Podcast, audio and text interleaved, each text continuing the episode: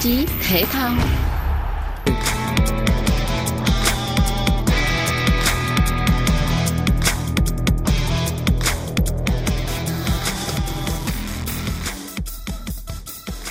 Tuyển Brazil là đội bóng duy nhất trên thế giới tham dự tất cả 22 giải cúp bóng đá thế giới từ trước tới nay.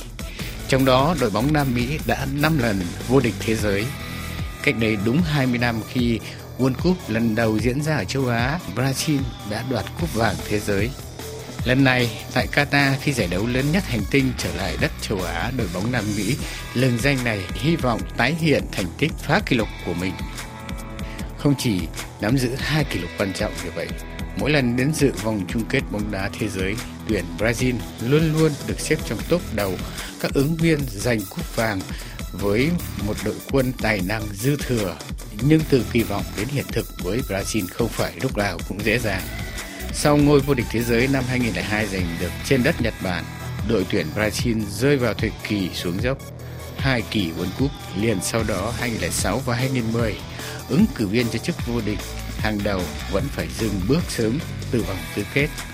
Khoảng một chục năm trở lại đây, cùng với sự xuất hiện của siêu sao mới Neymar, dường như tuyển Brazil đã hồi sinh nhưng họ vẫn chưa thể nào lên được đỉnh cao thế giới một lần nữa, kể cả cơ hội lớn World Cup 2014 được tổ chức trên sân nhà. Nhưng khi đó, Salesao vẫn với những dàn sao lớn nhất thế giới đã hứng chịu thất bại nhục nhã, thua 1-7 trước đội Đức. Đến kỳ World Cup 2018 tuyển Brazil vẫn lại đi từ kỳ vọng đến thất vọng, dừng chân tại tư kết trước đội tuyển Bỉ. Theo nhiều dự báo của giới chuyên gia, sau 4 kỳ World Cup liên tiếp được truyền tay qua các đội châu Âu cúp vàng, thế giới lần này có thể sẽ chuyển qua châu Mỹ. Một lần nữa, cái tên Brazil lại được xếp lên hàng đầu các ứng viên giành cúp vàng. Phong độ hiện nay của tuyển Brazil đang rất ổn định. Người Brazil lại kỳ vọng đội tuyển của mình mang về chiếc cúp vàng thứ 6 cho đất nước sau 20 năm chờ đợi. Chuyên gia Trần Văn Bùi tham gia chương trình với chúng ta hôm nay phân tích lực lượng hiện tại của Brazil ở Qatar. Ờ, Brazil kỳ này được đánh giá cao mà không phải là cao bình thường ờ, mà là cao nhất. Những cái chuyên gia đưa ra những cái dự báo thì người ta cho rằng là Brazil sẽ rất là thuận lợi để có thể giành được cái chức ờ, vô địch của cái World Cup kỳ này. Ở vòng bảng thì họ gặp Serbia trận đầu tiên sau đó là gặp Thụy Sĩ rồi gặp Cameroon tức là hai đội của châu Âu và một đội của châu Phi. À, cái đội Brazil thì rõ ràng lực lượng thì rất dày cho nên cái câu hỏi đầu tiên đó là uh, Brazil chọn ai bỏ ai? Và có đáng để chọn người đó hay là bỏ người đó? Thì uh, Tite phải nói rằng là làm với đội tuyển cũng qua hai cái kỳ World Cup rồi từ bắt đầu từ năm 2016 và đem cái huấn vị huấn luyện viên 61 tuổi này cũng là một trong những người mà gọi là cầm quân lâu và rất là uh, rành rẽ với lại các cái cầu thủ của mình mặc dù là hầu hết các cầu thủ của Brazil chinh chiến ở châu Âu là chính chỉ có vài cầu thủ là được chọn là ở Brazil thôi. FIFA kỳ này thì họ có cái hay là họ luôn luôn chọn mỗi một cái đội tuyển là có 5 người họ bảo là năm năm cầu thủ đáng xem. Thì họ chọn uh, Marquinhos, Tia Silva, uh, Casemiro, Lucas Paqueta với lại Neymar. Nhưng mà theo tôi đó thì là hầu hết tất cả các cầu thủ của Brazil đều đáng xem cả làm sao mà chúng ta lại không xem một cầu thủ mà được chọn vào đội tuyển kỳ này mà làm cầu thủ lớn tuổi nhất của World Cup mà lại là người lại giúp cho cái Brazil giành được cái huy chương vàng Olympic ở Tokyo năm rồi, là Dani Alves. Mà anh ta trong cái suốt cái thời kỳ mà chơi ở Barcelona thì đây là một trong trong những cầu thủ mà gọi là chơi cả hàng phòng thủ tấn công thì đây là một cầu thủ rất là thú vị. Ngoài ra đó, một trong những cầu thủ mà hiện nay là đắt giá nhất của thế giới mà ở trong cái hàng tấn công đang chơi chơi Real Madrid mà là cầu thủ trẻ, tức là Vinicius Junior. Đây là một cầu thủ rất là đáng xem. Anh ta chơi chân trái, cánh trái rất là hay. Ở bên cạnh Neymar. Rồi một cầu thủ trẻ mà cũng trẻ, còn mà chơi cho Arsenal cũng đang lên, tức là Gabriel Martinelli. Thì phải nói là đây là một cái, cái cầu thủ chơi cánh mà đang, mà đang giúp cho Arsenal giữ vững ngôi vị đầu của Premier League hiện tại.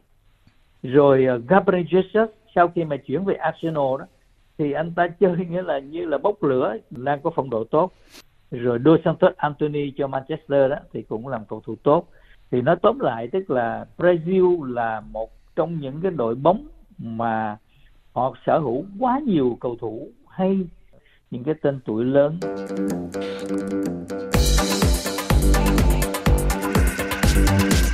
Có một điều đáng chú ý là tuyển Brazil là một trong những đội bóng ở World Cup kỳ này có độ tuổi trung bình, cầu thủ thuộc nhóm già nhất.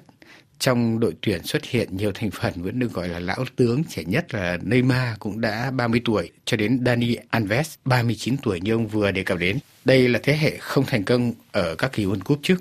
Vậy sự lựa chọn này của huấn luyện viên Tite có mục đích gì? Rõ ràng rằng là phải kết hợp giữa kinh nghiệm, phong độ với lại đẳng cấp của các cầu thủ.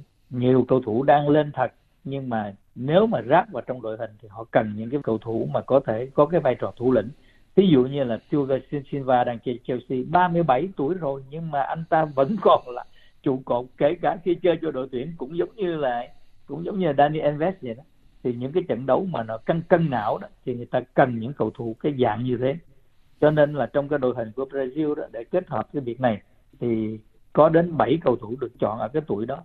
À, chúng ta nói ngoài Anvet ngoài Tia Silva thì còn có Alexandro nè Danilo là cũng trên 30 tuổi rồi casimiro thì cũng trên 30 tuổi Neymar thì cũng 30 tuổi rồi. Thì đó là những cái cầu thủ mà được chọn theo kinh nghiệm và bản lĩnh thi đấu khi những cái trận đấu mà cần phải có những cái vị trí này xuất hiện để có thể là điều điều chỉnh. Và chúng ta biết là Brazil thì chơi theo cái lối nghĩa là của cái dân Nam Mỹ hứng khởi, nhưng mà đến lúc mà có những cái lúc mà nó vỡ trận thì là cần những cầu thủ tỉnh táo mà cầu thủ biết cầm chịch trận đấu để có thể điều chỉnh được cái cái sốc nổi của những cầu thủ trẻ.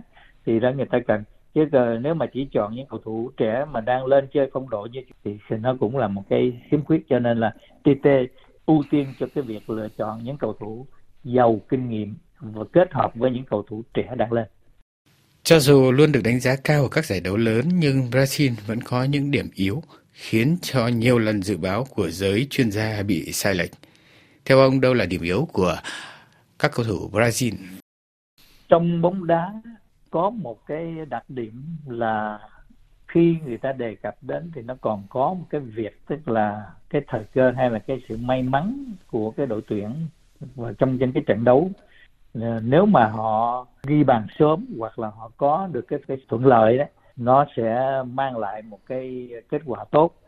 Những cái trận đấu mà chúng ta nói giống như cái trận mà Brazil bị Đức mà quần đến 7-2 đó thì đó là một cái trận mà gọi là một cái bài học rất lớn đối với lại Brazil. Để thấy rằng là khi mà họ bị vỡ trận, tất cả những cầu thủ đều không làm được cái điều gì để mà có thể cải thiện được tình hình. Đó rõ ràng là một cái nhược điểm về mặt tâm lý của các cầu thủ lớn. Bởi vì khi mà họ rơi vào một cái sự thất vọng, thì họ mất phong độ hẳn, coi như không còn là chính mình nữa. Thì cái đó là người ta hay gọi là đánh mất chính mình. Thì Brazil là một cái đội bóng Nam Mỹ và với một cái tâm tính của những cái người mà ở Nam Mỹ mà đặc biệt là cầu thủ chơi ngẫu hứng nhiều thì rất là dễ bị đó và chúng ta cũng thấy ngay cả Neymar đó, có lúc ông ta chơi nghĩa là xuất thần nhưng mà có những cái lúc thì lại là chơi tệ hại không thể tưởng được thì cái đó là cái đặc điểm của những các cầu thủ Nam Mỹ là như vậy. Xin cảm ơn chuyên gia bóng đá Trần Văn Mui đã tham gia chương trình của chúng tôi hôm nay.